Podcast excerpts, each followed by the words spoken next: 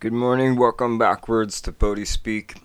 It's been a while since I have recorded a podcast. Been extraordinarily busy living in community and all of the infinite projects that are involved with that process. I'm also in the process of becoming a father. Technically, on some level, I am a father, although my son at the moment is more of like a, a fish creature than a person. So I I'm, I say I'm more in the process of becoming a father. So uh, there is a lot of aspects that go into that as well. A lot of things I've yet to understand, and yeah, we've been we've been busy up here. I had a retreat recently, and I have taken a step back from doing podcasts as frequently, also just because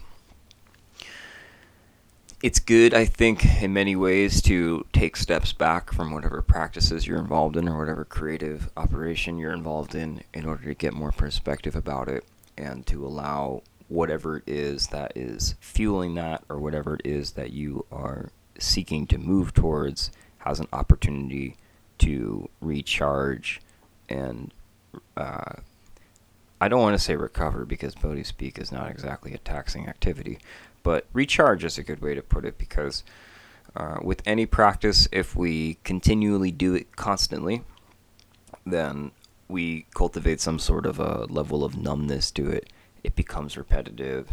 It becomes habitual in a way that no longer opens up necessarily new ground or uncharted territory and expands us, it can become something that just becomes another routine. That being said, there are plenty of routines that are excellent and I highly recommend doing. Uh, but with creativity, I've, I've always found that taking a step away from one project, moving into another one, oftentimes can be a really powerful way to regain a sense of direction and more empowerment for what's trying to move through.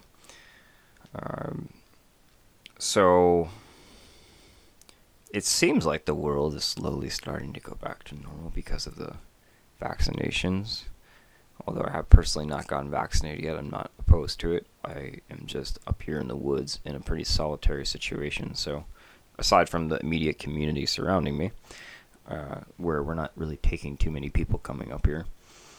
It hasn't felt like a pressing need to get the vaccination yet. And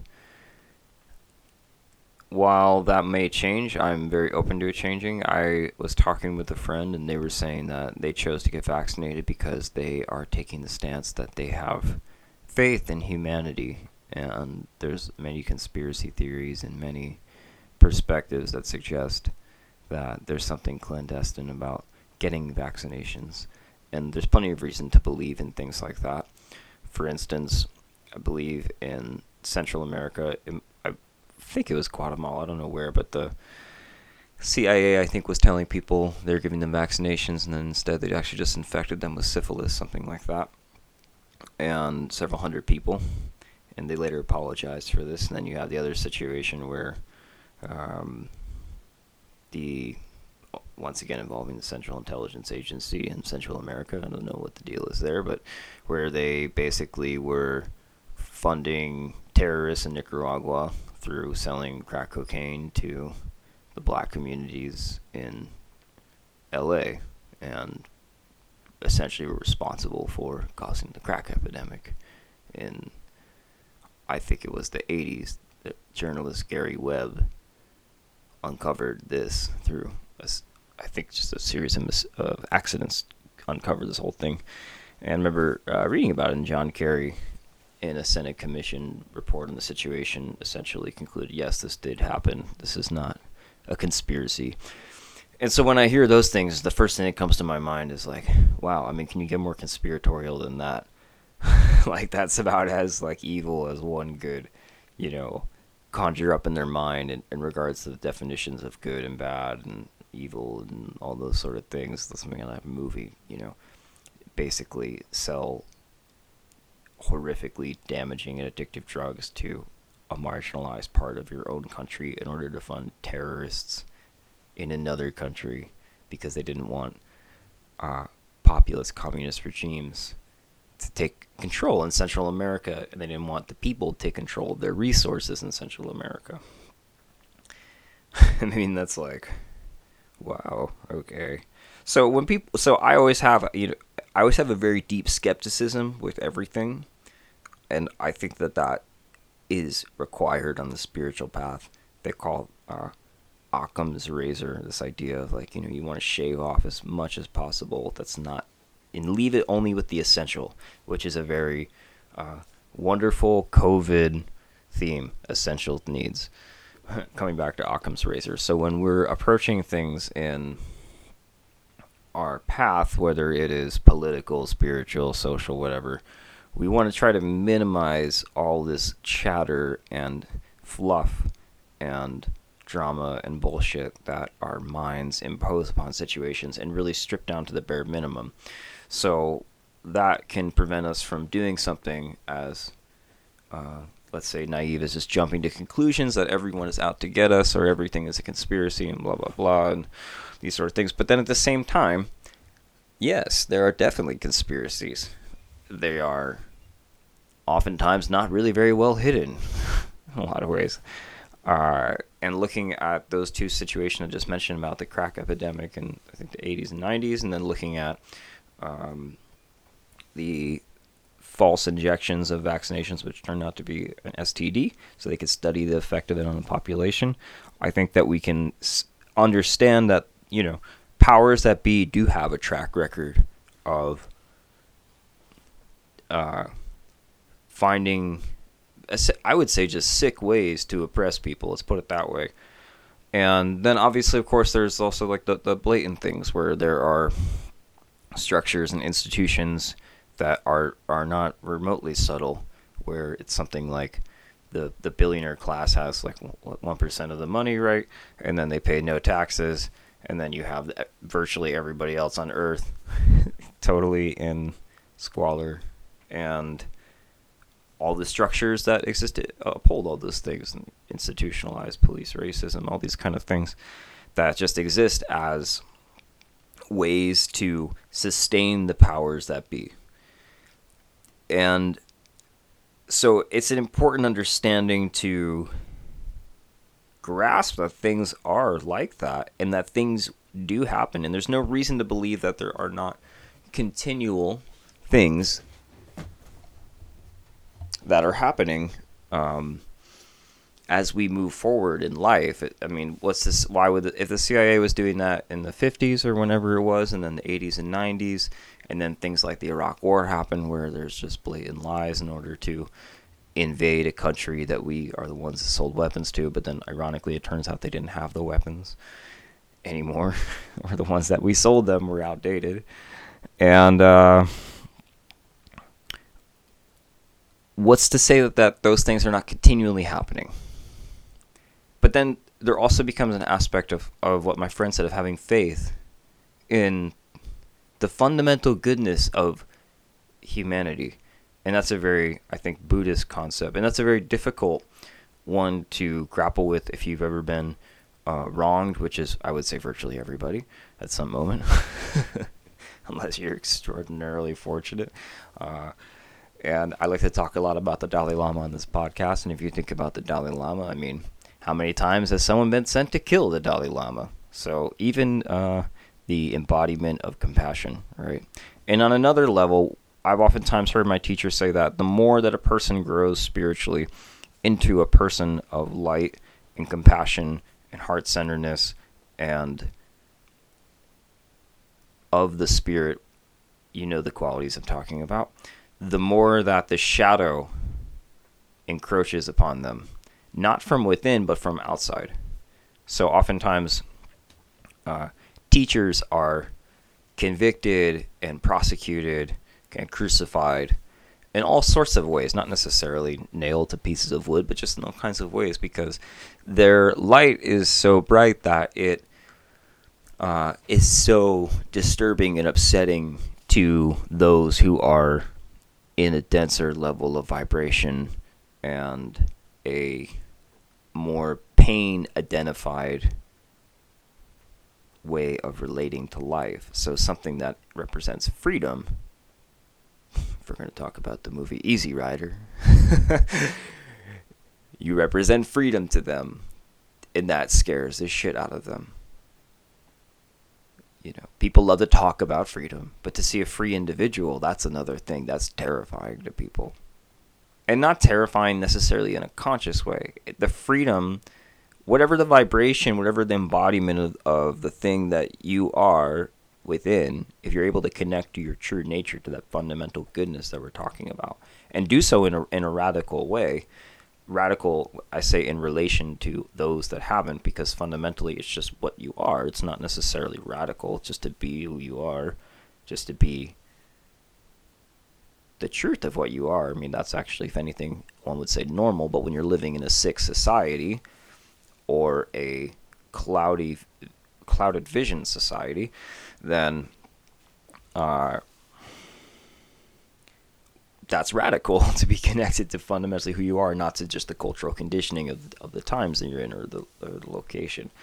And so that light and that, that hygiene, that like purity, and or just that naked existence and truth of what you are, that openness openness might even be a better way to put it. That openness that you are embodying, that has its own vibration. And that vibration is saying that I and you and me, we are all one.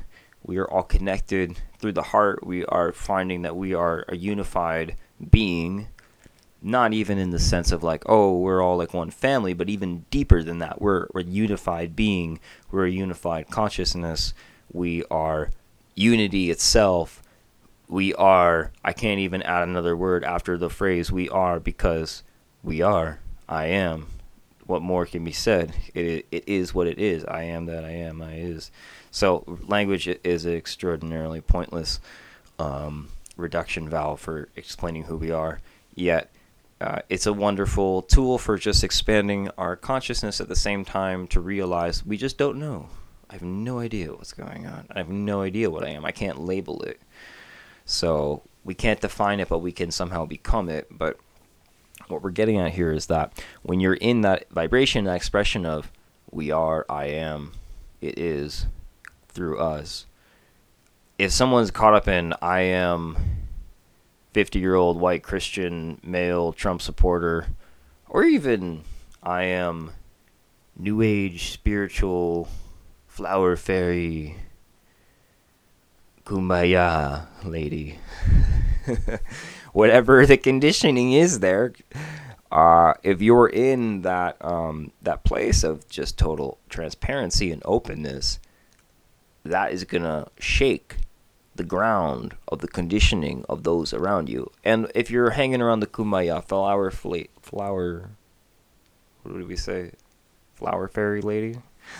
Then more likely or not, that person will probably embrace you a little bit more. We hope.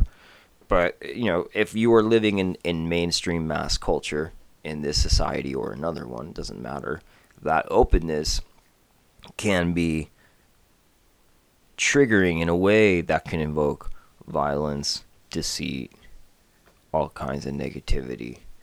And if your approach, if you are a teacher, one would say, is not necessarily you can't you can only dim that light so much and then there might be a point where you've reached a level of awakening within your system where you can't really dim it. You can only continue to walk and embody the truth and i think this is what the story of christ is about is someone that refused to dim it in the face of all kinds of bullshit for lack of a more evolved word all kinds of corruption and deceit and so on and so forth, commercialism, things of these nature. And understanding that one has to just walk forward in that truth. And it's interesting because we all say, oh, you know, I want to stand in my truth and speak my truth. And I want to be myself. That's one of my favorite ones. Be myself. Right. uh, But then the resistance that we're met against will challenge that deeply. Are you really able to be yourself or are you really able to hold that light or are you going to fall back into the darkness of your conditioning? And we've all been in places and times where we've wanted to say no and we said yes and we've wanted to speak up and we kept silent and we wanted to take action and we just ate potato chips probably and watched a YouTube video. So it's a it's also a process I feel strongly has a lot to do with humbling ourselves to the depth of what we are and also our fear of acting from that place because it is frightening to act from that place. I think Bill Hicks has a good quote or something along the lines at the end of one of his shows, very famous one where he's talking about how life is just a ride. And he's saying, you know, it's thrills and chills, it's brightly colored and it moves very fast. And it's our minds are so powerful that we forget how this is just a ride. That our life just is a ride. But then there's really old souls, people have been on the ride a long time, and they come back and they say, Don't be afraid ever, because this is just a ride. And then he says, And then we kill those people. so, and then I, I, love the part where he goes, mimicking, mocking the status quo. Shut him up. We have a lot invested in this ride. Look at my bank account, my family, my furrows of worry. and then saying though it's okay though because this is just a ride. So what a tremendous perspective to hold in trying to invoke change upon the world that to act from the place of truth inside yourself can get you crucified, but that ultimately does not matter. To walk in the world, but not be of the world. Easier said than done. And in respect to the situation with the vaccine, just to not get too far out here, is looking at having a fundamental faith in the goodness of the human species and even not even taking it to like a mystical spiritual level just a level of practicality just to share this is that when i go out into the world the vast majority of the time i don't experience people trying to inflict pain and suffering on each other. We get consumed by that in media but generally speaking i see most people striving towards how would one say? I don't know the exact word, but we have a tendency to when you because we I think we have a tendency to look at the structures of society and then judge everyone by those structures because most virtually all of us have just been are not coming from that place of oh let's let's what's a great idea today Tom? Hmm, why don't we in- infect the population of Guatemala with an STD and see what happens but don't tell them? Great idea. Most of us are not coming from that perspective. You know most of us are coming from a place of uh, trying to take care of things in our lives, trying to be responsible. A lot of people, tremendous amount of people, are caught up in all kinds of uh, dark things, you could say, whether it be like addiction or the way that they treat other people and so on and so forth. But we, if you walk down the streets in most places in the world, and you need help with something, you drop something or something happens, most times someone comes over to help helps you picks it up.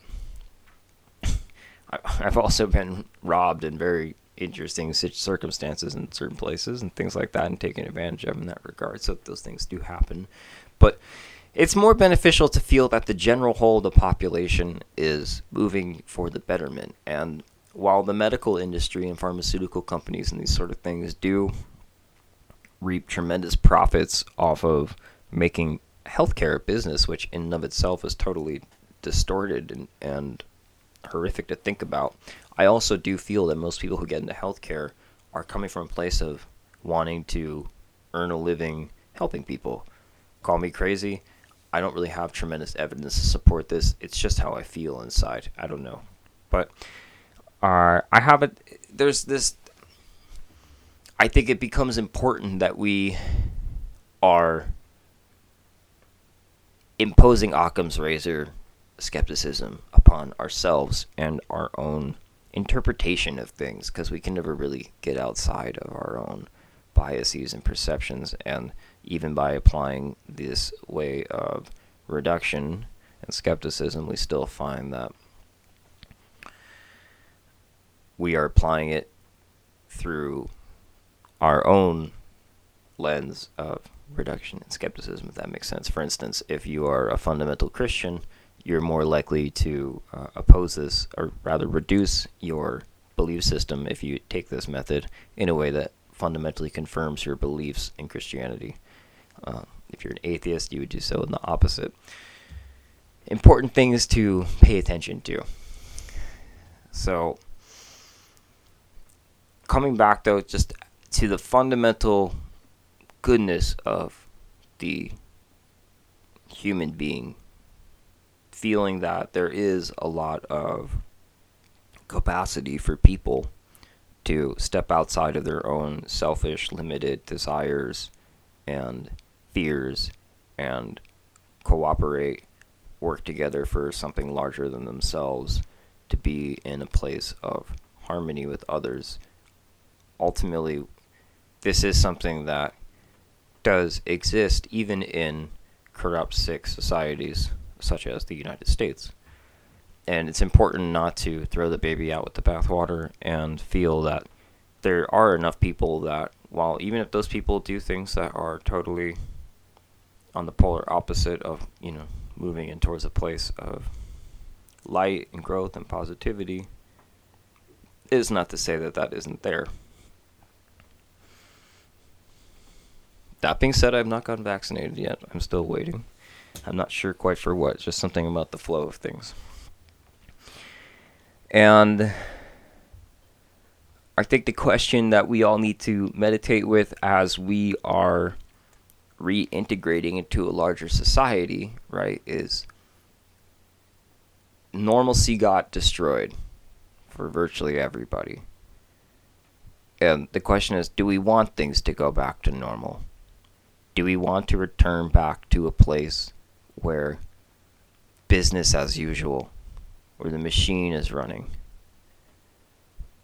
Where are we moving as a species, as a culture, as a community, as individuals, as family? Where is it that we are being called upon to look at ourselves and how we have contributed to the mess in which the human species finds itself in right now. And not necessarily from a place of like judgment, but perhaps a place of discernment. And this is something that I was meditating on yesterday for whatever reason at the grocery store as I was looking for ketchup. Don't ask me why, it had nothing to do with ketchup, but this is where it came into my mind. But trying to understand okay, how can you walk without judgment but use strong discernment about people, places, things, circumstances that you want to get involved in or don't want to get involved in, directions in which to take your life, and understanding okay, the society is sick. Is that a judgment or is that a discernment? Depends, perhaps, on my tone of voice when I say it.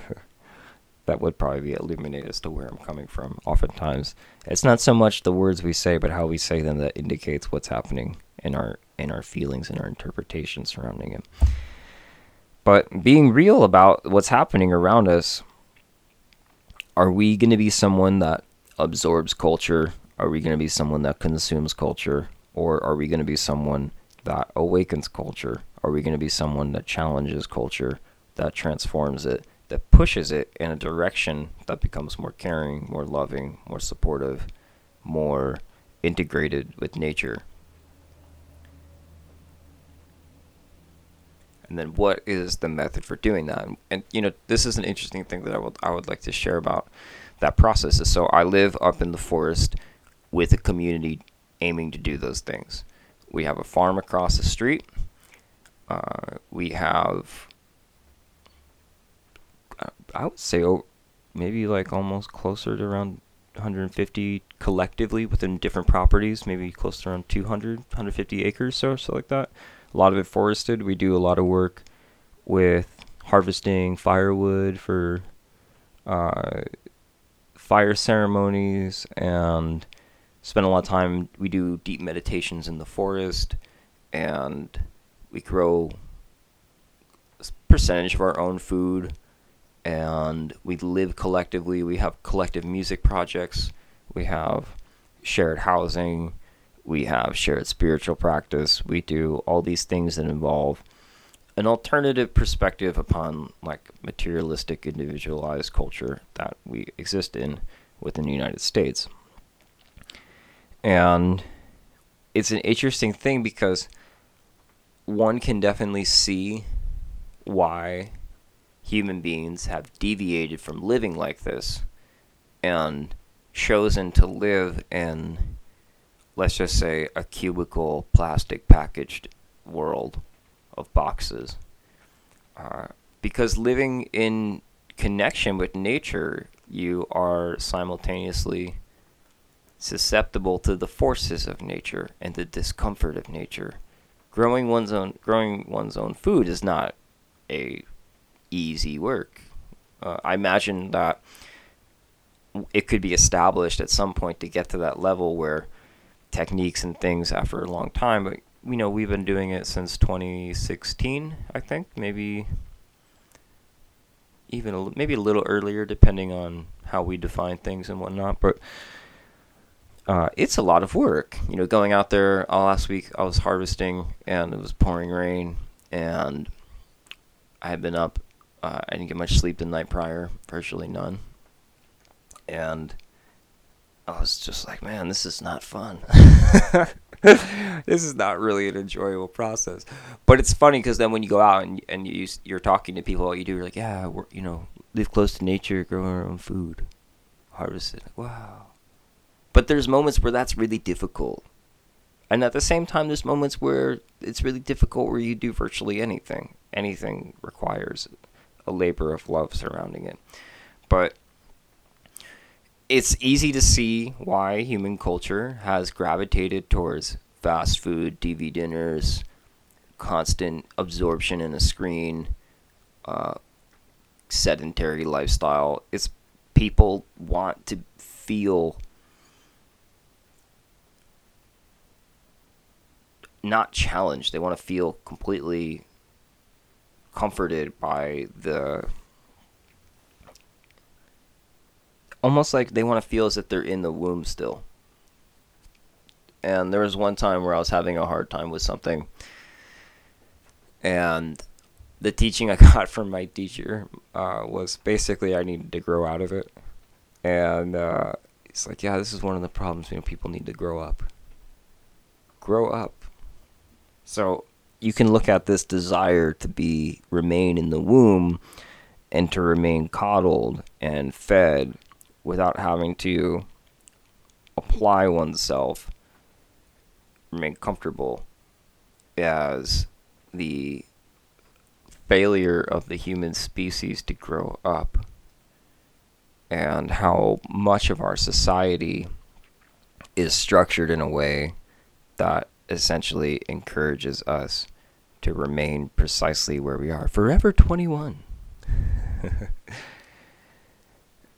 a society that values youth and is afraid of aging and doesn't acknowledge death. So we have to look at what are the influences around us and if the more I think awake one becomes, more conscious and aware, the less those things can influence you. But at the same time, you know, if you're living in New York City and you have billboards everywhere that are constantly projecting out this way of being and relating to the world that encourages complacency, sedentary lifestyle, youthful living, mass consumption, and complete dependency upon machines and technology as a means to happiness and uh, discourages difficulty and getting outside of one's comfort zone, you could say, then you're you're at the very least going to have to be aware that those things are imposing themselves upon you. If you're free from not being influenced by them. And even that in of itself is a taxing endeavor. Like, okay, there's this person around, there's this thing around. There's something about the system that can't just fully relax. They can't just fully open up into natural expression because you're constantly battling this force of the imposition of society's values that are incongruent with harmonious natural living. Not to say you shouldn't live in a city, not to say that one should just go to a pristine environment and say I'm done with that because oftentimes the you have to look at like where is your service calling you? Where is it that you are being asked to show up and be a transforming agent for the world? I lived in New York City myself personally for eight years. And the first couple years I was rooted there. Within a couple years I was traveling a lot and doing work outside of other places. But being in uh, in those environments, but holding that light and that awareness, as we were talking about earlier, where you're connected more to the truth of what you are, then you're able to be essentially a disrupting force and agent to those imposing forces. And that's an, that's a very necessary thing if we are committed to transforming the society around us. And it's an interesting thing too because why would one ever want to do that? Why would you want to be a transforming agent, right? And this is based on the understanding that there is an evolving principle to life. There is something that we need to help bring into our field. There's something, there's work to be done here there's a mission for you. This is something a good way to approach things because if we start to approach things like what is my mission? What is it that I'm being asked to do? We can start to free ourselves from the monotony of the situation or the meaninglessness of the situation.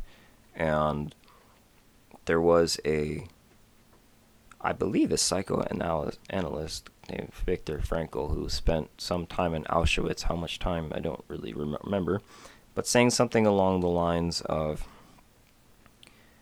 if a person has meaning in their life, they can endure tremendous suffering because that meaning propels them past it. It, it gives them the strength to endure.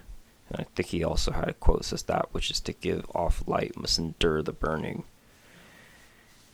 And if you're just burning with no reason, no mission, no purpose, then it's very easy to just fall deeper into those states of unconsciousness where we are becoming back to becoming consumers and we're hiding from ourselves and we're not challenging things and we're saying no and we should be saying yes. But if we have meaning and we have a mission and we have a purpose in life and we have a conviction as to why we're moving forward and what it is that we're trying to do and bring forth into this life, then suddenly, yeah, that's an insurmountable obstacle, but I have no choice. I have to go through it because this is what I'm here to do. And it's either that or I die or there is no failure. There's no option to fail having that kind of a conviction in, in, in one's walk, I think, is a necessary process in bringing forth the absolute potential and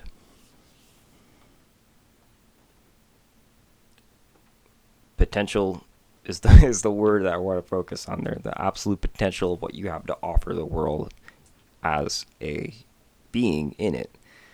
And I was reflecting uh, on how it seems, although I don't feel it's blanket statement, but it seems for a lot of teachers, real teachers, real spiritual teachers, to become that one has to go through tremendous suffering. There just has to be a period where for them it just couldn't get any worse. Because to move forward in the way that is so transformative and radical. Although, as I said earlier, it's not radical, only radical relationally speaking, because those around us who are not in that place, it's so radical in comparison. To move from that place and to act from that place, it has to, it's so against any conditioning that we hold as people our everything in our mind, everything in our hearts, everything in our emotions is saying no, no, don't do this, don't do this. And so I I feel that in so many ways to get to a place where one is saying with a conviction, no, I'm going to walk in that way. I'm going to do it no matter what. There has to be a certain level of pain that the person goes through. That a certain level of uh, like the fires of purification. And when I say fires of purification, definitely want to emphasize on fires. Like there's a burning that occurs that is so overwhelming that it becomes clear that this is the only way that one can go, and there is no option other than to, the way out is through. And I think that there's something really beautiful when one can understand why the burning is occurring. The life becomes pretty dark when we fail to understand why we're burning. When we're just in pain and suffering and we can't understand to what ends or for what reason or for what cause, then we can find ourselves not really wanting to be alive anymore. What's the point of this? What am I suffering for? Difficult position to find oneself in. But if we understand who and what and why we're doing this, we can endure virtually anything. Because no, this is this is like an offering. You know, I offer up my discomfort. I, in devotion, I offer up my complacency. I offer up my childish need for comfort. I put myself at risk on the line for something larger. And if one is not understanding exactly what it is that causes, then it requires for us a a relentless, unyielding, honest, truthful search within ourselves as to what it is that we're here for. So having in essence a daily vision quest. I'm here praying for a vision for my life. What is it that I'm here for? Why have I been sent here? And there's a lot of reason to feel that perhaps the whole thing is just a ride, right? It's just a ride. It's not necessarily meaning, but we bring meaning to the ride. And I think it's important as a human, because while you are a transcendental being, you're also a human being dealing with human crap all the time. that uh, is necessary to acknowledge. Perhaps there are people that have fully transcended the human experience, although I, I don't feel that's really what spirituality has a lot to do with. I feel it has to do more with embracing the human experience. It doesn't mean you have to embrace all qualities of it, meaning you don't have to embrace getting angry at people and behaving violently but you do have to embrace the inescapable aspects of it old age, sickness, death, loss, and then also the positive qualities creativity, love, joy, happiness, community, family, so on and so forth, experiencing art, nature. But we have to have a, a ruthless inventory within ourselves, checking ourselves. What is it that wants to move through me? One of my favorite quotes is if you do not bring forth what is inside you, what is inside you will destroy you. It's from somewhere in the Bible. I don't ever read the Bible, but somehow the quotes seem to wind up in my field enough. But we need to understand what is it that wants to move through us, that wants to be expressed through us. And there's a great other quote says if you spit into the wind and it hits someone else in the face, keep going because if we are going to bring forth what's inside of us, especially at this stage and in this cultural environment. When I say this cultural environment, I'm speaking specifically the United States because Western globalization and consumer culture is virtually everywhere in the world. There's a few places where it's not. So most of us are involved in that. Are dealing with that. I don't know if there's any cultures that haven't had to not deal with it. I was in Bhutan, the kingdom of Bhutan, where uh, they limit how many people can come to the country. They have a mandate as 80% trees there, and they've been. You go there and everything. They they actually have a dress code, which is not strictly enforced.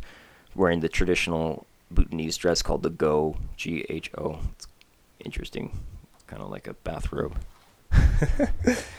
and uh, you know the architecture has to look a certain way, like the traditional architecture. So what you have here is kind of what I'm getting at is that even in the kingdom of Bhutan, which a lot of people are like, oh, it's like Shangri La.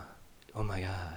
and I'm mocking that intentionally because this is a culture that has had to impose upon its population and in a very forced and you could say artificial way impose that it remains true to its traditional culture so that it doesn't get um, consumed by Western globalized globalizing forces, such as what's happened in Kathmandu and Nepal and India and other places where pollution and just tons of cheap plastic crap has influenced and obliterated a lot of the uh, beauty and refinement of the traditional architecture. But I'm I'm kind of mocking the mentality of like, oh, it's like Shangri La. Wow. I have to I just have to mock that on some level because it's so imposed where it's kind of like creating a cultural Disneyland on some level, and oftentimes done mainly to bring in tourism. So that's kind of a funny thing, and I, I think Bhutan is a is a perhaps a really good example of a place where people think of it as kind of like an untouched sort of um, Himalayan kingdom, Shangri La, right? But even there, uh, I spent three weeks there as a student, and there's a lot of funny things, just like there is with anywhere. And so when I say this culture, it's like everyone, even in the Shangri La, they have to deal with the imposition of, of global globalized crap and this sort of thing. So as we're taking this inventory of ourselves, we have to really look at like, okay, this is going to uh, create friction with the culture. This is going to create friction with what's around us because what's around us doesn't want us to move in this way. What's around the the the, the wind is going in the direction. Um, excuse me, not the wind, but we're spitting into the wind, but it's hitting someone else in the face, meaning that we're moving. We're actually moving in the direction the spirit is asking for something. It's pushing that thing forward, even though it is hitting other people in the face. And if it hits someone else in the face, good. Good. They should be able to, to deal with that. They should be confronted with that. The conservatism, the fixed mindset, and the lack of empathy with what's happening around them.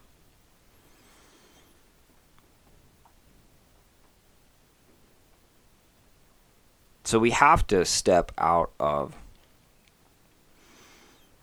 the boxes that have held us in, that have asked us to constrain ourselves in a certain way. We just need to do that. And it doesn't matter who put that there, we need to move out of it. Because then we're not actually in service to what it is that we're here to do. And then whatever we are here to do, because it's not happening, will impound, implode upon us. And, well, I'm sure all of us have been there at one moment or another, just completely stuck with ourselves. And they say hell is, you know, being stuck with yourself. Things aren't moving and flowing. So we need to look at like what's going to move us back into a state of flow, into a place of grace, into a place of harmony, into a place of unity, into a place that challenges and dissolves division. And the word that comes to me there emphasizes dissolves, dissolving division. We're not trying to like break or resist division, even though on some level we are. but we're dissolving it. I think that's a good way to look at it because that's how water moves, right? Water slowly erodes stone. It doesn't shatter stone. It can, but uh, generally, if you go to a river, it's not shattering the stone. It's not even resisting the stone. It's just it's the stone is there. The stone doesn't want to move. The stone's resisting the water. The water's saying, "I'm not trying to resist you. I'm just going to flow around you." But we're going to come in contact. There's no way around that. And as we come in contact, I'm not going to beat upon you. Depends where you are in the river, I guess. but oftentimes the water is just going to erode slowly, slowly. This is going to, by a, a gentle embrace, oftentimes, and just smooth out the stone. So I think this is kind of the approach that we need to take with how we're dealing with the backwardsness and the sickness of the society and, and the culture and the people that we are oftentimes forced to be around the human species is that we have to look at it like I'm not going to approach you from a place of violence or from a place of you know if you express something that's counter to what I think or feels backwards to me I'm not going to yell at you and get in your face. But at the same time I'm not going to back down, I'm, there's going to be a, a gentle on some level, but extraordinarily un- strong to the point where it's unstoppable embrace because I have to be that way. And we're gonna feel one another. There's that's gonna be there, but the reality is I'm not necessarily resisting you. I'm just in a place of flow. So that which is brittle and hard is going to break. So, coming more into a place of smoothing out the edges around us, but in an unrelentless and in many ways unforgiving way. If you I've been swimming in waterfalls past couple days when hiking and got underneath one of them, and it didn't really care if I was there or not. It was just going to push me down. It's unforgiving. At the same time, it's not coming with a violent intent. It's not coming with anything. It's just it's just true to itself. It's just moving in the way it's moving, and that's the way it has to go. And if something is in the way, that's how it is. So understanding right action is kind of what we're attempting to express here with this metaphor of the water and how this pertains to how we relate to the fixed structures of society and individuals and people around us. And understanding that we can only divert the stream so much and that there has to be a moment of confrontation and it's through that friction and that confrontation that growth occurs on both sides because if we're in a position of self righteousness and I'm the one who knows and I have everything figured out, and because I have meditated for 15 minutes a day all last week, I have all unlocked the secrets of the universe, then we are in a profoundly comical position. and to not be able to understand that there's no enemies, there's only teachers there's somebody to learn from every single person, no matter how quote unquote ignorant or uh, unimaginative or unspiritual or whatever it is that the person's qualities that we perceive to have. There's something to be learned from everyone because they're also here. We are, I am, it is. We are all here. So their perspective is as valid on that level as anyone else's because they are participating in the situation. If you can learn something from an animal, then you can learn something from any human also. For instance, a human being can at least talk to you. and that's also kind of a joke because animals too can communicate in all kinds of ways. I heard the other day someone say, if you only talk to people, you will be incredibly bored and you're incredibly deaf. So, learning to opening up our communicative capacities to everything around us. And we say everything, we don't just mean, oh, like in a spiritual way, I'm opening my communicative capacities to the forest, the animals, the spirits. But also, how about to like the most ignorant person that you could possibly could, the person who's most like the last person. How about opening the, the communicative capacities to someone that you just I don't even want to be around that person. I just pers- try to have the, the tolerance and presence, the inquisitive nature to see what level of communication can be obtained with that person. And to approach things more from an exploratory perspective and to see what is it that person has to offer. And maybe we'll find ourselves deeply surprised. So I don't know how open minded one can be if they only talk to open minded people.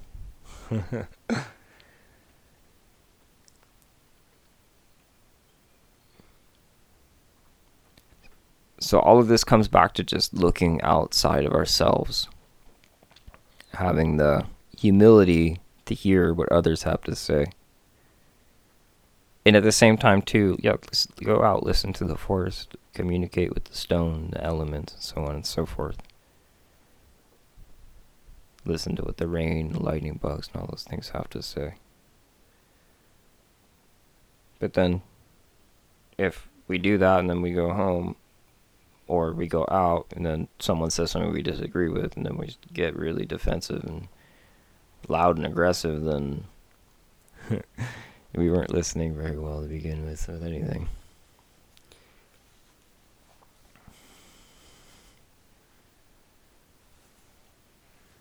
So, how to open up the channels of communication. And in many ways, I think that I have found that is most effective when I open up the channels of communication within myself meaning I listen to myself both when I speak and silence my thoughts, having self knowledge, self observation, what's happening, what what is it that what's the approach that I'm coming from? What is it that I'm trying to express? How is it being communicated? So having a quiet place that one can retreat to where you can get quiet enough within yourself to actually hear what it is that is your higher self is trying to communicate to you. And also what is it that your lower self is trying to communicate to you? Because how often do we we tend to listen to that voice but not in a way that i would say is active listening. We tend to listen to a more passive way. So people say just listen to your higher self See what your higher self has to say. Yes, you should absolutely do that. That's extraordinarily important. But then also might be effective to to listen to your lower self. And when I say listen, doesn't mean act upon it, but just hear what it has to say. Because then you might actually find that you're more like everybody else than one cares to admit. And one of the most detrimental things I've found in my own path is this idea and thought, feeling that I'm special or that I'm unique. I heard George Carlin say one time, you know, we tell kids they're special, and he's like, if everyone is special, then it's really not that unique of a thing. Everything is special. Who cares? What's the big deal? if everything is special, how special is it to be special? And so that's more of a knock on language, and his delivery of it was much better than mine, which is why I'm not a, a comedian. But the uh, what we're getting at here is like, you know, there while you each person has like these unique and powerful gifts, and we have something profound to share with the world that is transcendental if we so choose to activate it. At the same time, there's something in us that's just like the most ignorant, dark thing ever. And all of us have that inside of us. And the moment that we fail to acknowledge that and lose our awareness of it is the moment when that thing takes control. And then suddenly we just finish like an hour meditation and someone comes to talk to us. What? What do you want? what was the point of that meditation? so taking the time to listen to things like I'm listening to my anger right now. I'm listening to my fear. I'm listening to my desires, listening to my selfishness. And when I say listen to, I'm not saying take advice from. saying just listen to it. Just listen to what it has to say and realize that that force is inside of you. That capacity to destroy and do all the things that we perceive in the outside world is totally incongruent with who we are as a person. That is actually inside of us. And as we grow in awareness of it, that's what gives us the capacity to dissolve it. I have found within myself. The times when I've been really, really, really angry, or the times where I've been in pain about something emotionally or whatever was the experiences I was having, having some kind of selfish impulse, the time I just stopped and looked at that. And once again, coming back to a place of discernment, not judgment, just looking at a place of discernment, like, hmm, I'm just like, well, I'm really angry. Like, and then hearing the thought of what the anger has to say, being like, okay, well, I'm going to listen to that, but I'm not going to act upon it. You know, so approaching oneself with restraint is always highly encouraged and recommended. And I've heard in different traditions is a demonstration of self knowledge, is understanding our capacity to act from a place of restraint, cultivating self restraint. But I think the power in being able to do that would come from having the tolerance to listen to those aspects of oneself that would require restraint. Because if we've never listened to those aspects of ourselves, chances are those cells are the forces, those forces are the aspects of ourselves that are running more parts of our life than we would care to admit. So, taking an opportunity, as my teacher says, to do a daily vision quest. Find that quiet space and take a ruthless inventory as to what's actually happening inside you. Not like, I am a flowering lotus blooming enlightened being who is here for love and compassion. And like, yeah, you can do that too. That's fine. But if we only do that, we fail to acknowledge the other forces. We can find ourselves in a lot of very funny situations later. Be like, wow, that's a really angry, flowering lotus compassionate being I just encountered. I wonder why that is. so understanding a process of, of union of opposites here. The Taoist symbol of the yin, yin and yang, right? It has the polarizing forces and having the understanding that there is one within the other we can't have one without the other. So we have to create space for understanding what the shadow is and what its use is. And, and as a fan of the band Tool, not just because of the name, but the name is the emphasis here. The name, the tool, the shadow side being a tool. What is the what is the practical application of this aspect of ourselves? And how can it be used in a way towards service of a more transcendental harmonious way of relationship in all aspects of our lives. And the first step would just to be okay like this is what's inside. It's not just it's not like it's not necessarily saying let's bring like flowers and love there. It's saying first like let's just see what's there. What's actually there. I'm not trying to cover it up or mask it anymore. Let's just see what's actually happening there. Like, okay, that's there. Okay, that's what it feels like. Huh. Have to be able to feel the thing fully without acting upon it. Extraordinarily difficult. What I personally have found in my own experience of this is that I will go into that place and I've built up so many psychological layers within myself of resisting feeling those emotions. The tendency just you know to want to bypass, to just be no, I'm choose choose to be happy, right? But then in the, in that in that saying that, while that's a, actually a great approach because we do just need to choose to be happy. I'm not saying that's not the case, but what I'm suggesting is that when we do that, we are kind of pushing things down and then that creates a tension. And then if we don't create an outlet for whatever it is we're pushing down, then those forces create tension that can create split, that can create outbursts, that can create dissociations of all sorts. So we have to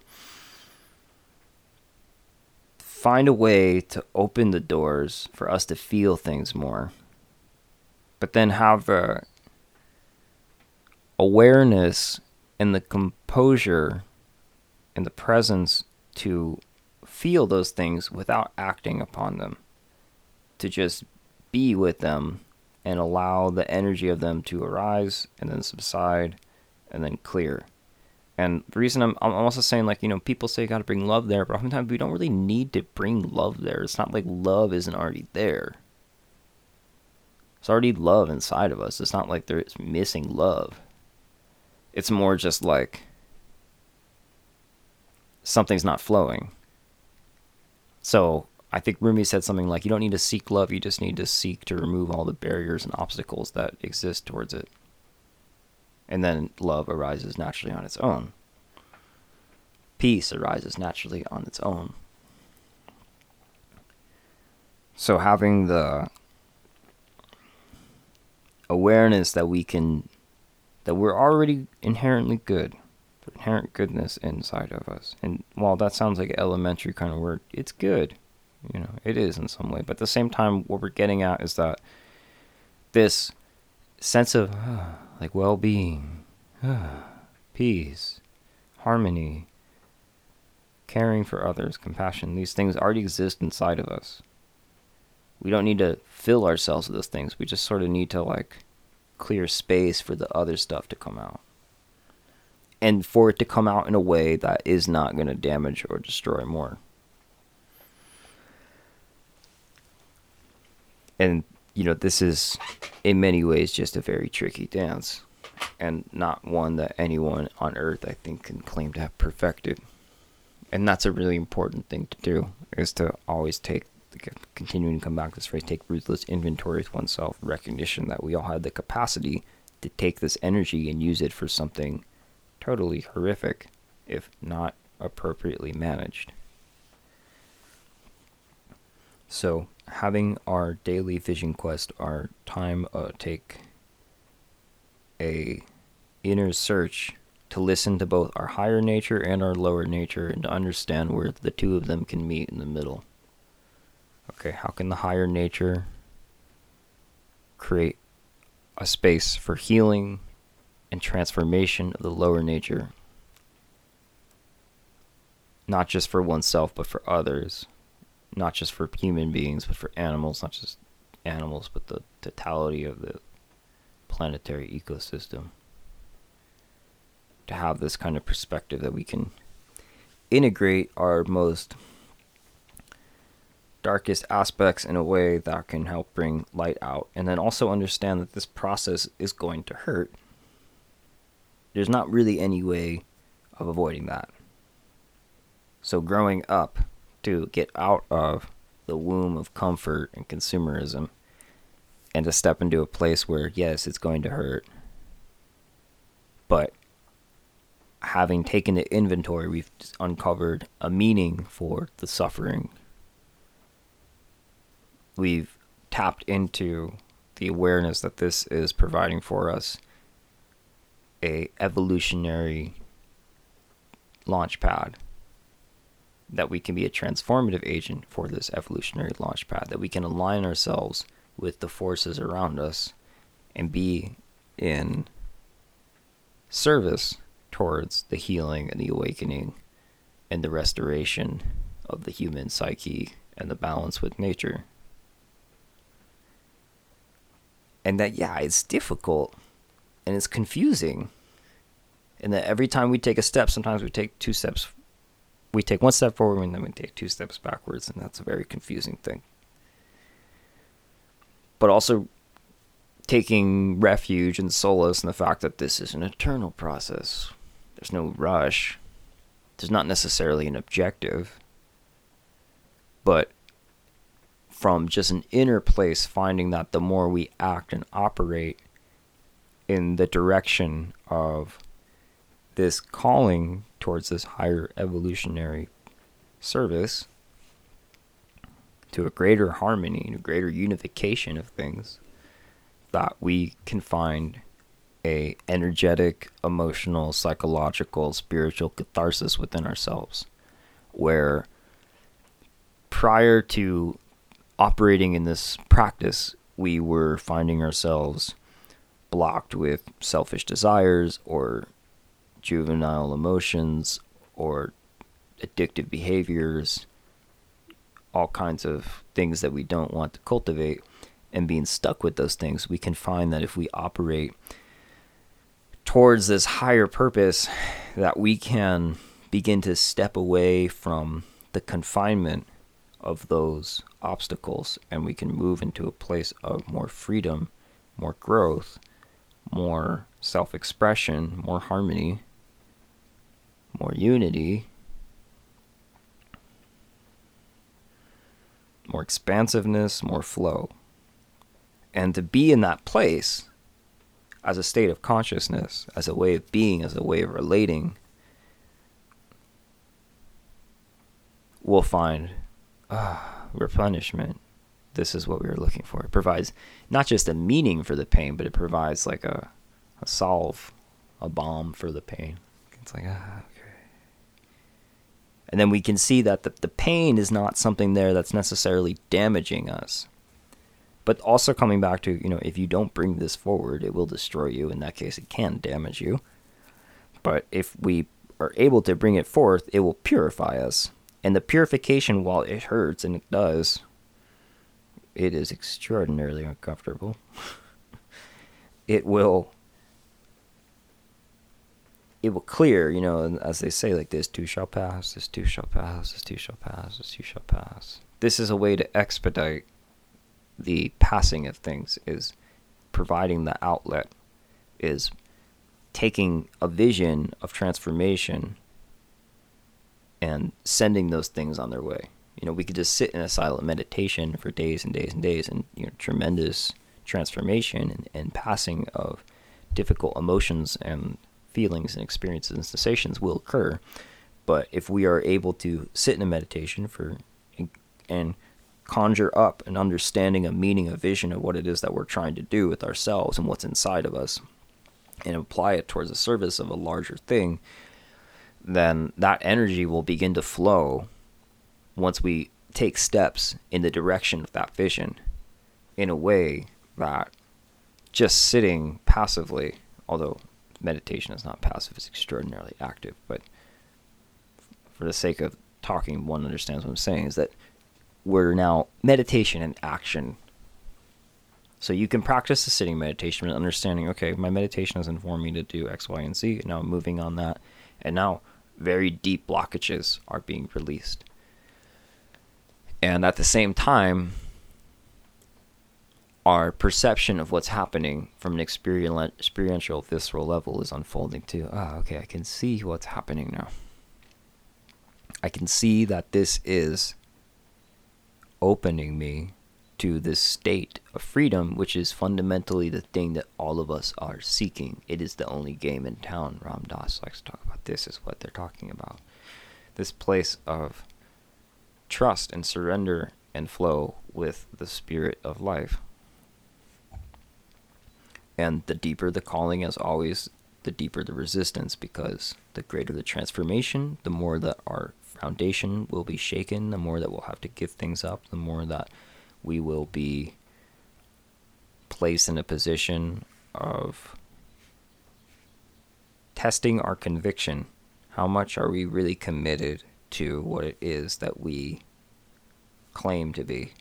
Or do we just wear a t shirt with the Buddha on it? How much, or we just wear a cross around our neck? Are we actually committed to being nailed to two pieces of wood if the circumstances call for it? and that's something that once again we don't need to necessarily do something radical we don't need to take it to an extreme level but to move forward in that direction just inch by inch a little bit each day that will help provide enough movement and enough flow that will take us to a place where we can conjure up enough capacity to have courage to move into a more quote unquote radical transformation. And once again, to emphasize, re emphasize, radical being radical only in relation to those around us who have not taken the steps to be in service to a larger vision of healing, awakening, and so on and so forth of evolution. But taking those gradual steps so that we can begin to see, ah, this is working. So that there, when those tests come for those quantum leap moments, that we can say yes to the adventure of our life, that we can say, yes, I'm not going to back down, and that I know I have tremendous fear arising, and so on and so forth, but this is just my own ego edging God out. They say ego stands for, and that this is the warrior path of moving forward. Even everything inside me is saying, go back to sleep. You don't want to do it. So, trusting in the progress that we have made, trusting in the baby steps that led to leaps, that led to flight, and understanding that many people have walked before us on this path, even though ours is entirely unique to our own. And also just taking solace too, I found that like no one ever really remembers much the people that stayed in the comfort zone, in the never left the frozen food aisle.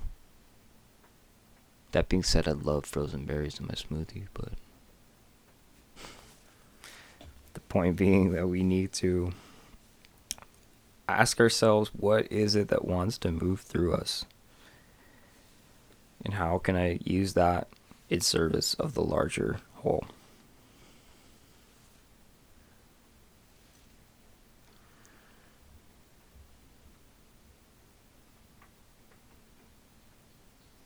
So if you're still with me on this podcast,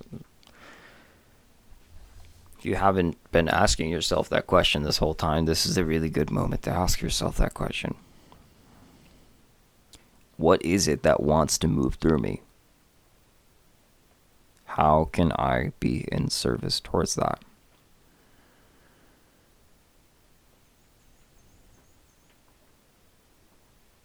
How can I have the courage to activate that?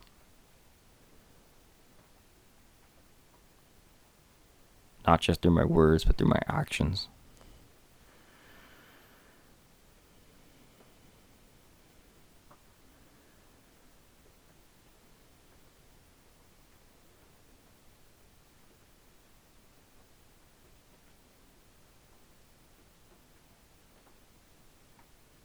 If what I'm really seeking at the end of the day is freedom in a state of consciousness, and to be that transforming agent of freedom for freedom. For others, for the entire ecosystem, for the collective.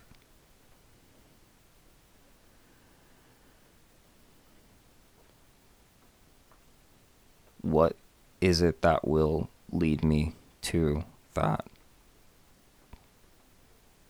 state. also understanding that state is not a permanent resting place, but a connection, a dynamic connection, dynamic movement.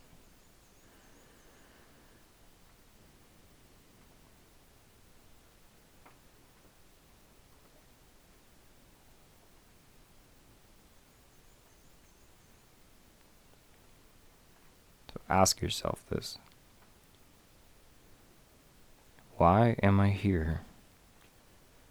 Why are the circumstances around me the way that they are? Stop relating to things automatically. Why is it like this? Not what mistakes and choices did I make in life that got me here. Recapitulation of it may be helpful, but ultimately you want to look at just why is it like this? For the understanding of where can I take it?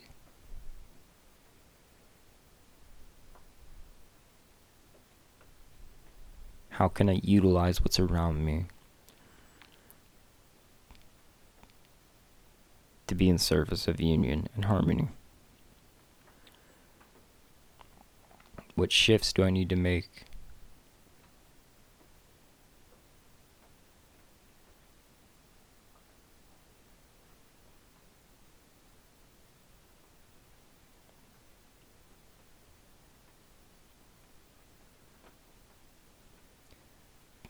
So, best of luck on your journey to liberation. Be happy, be peaceful. Hush, hush.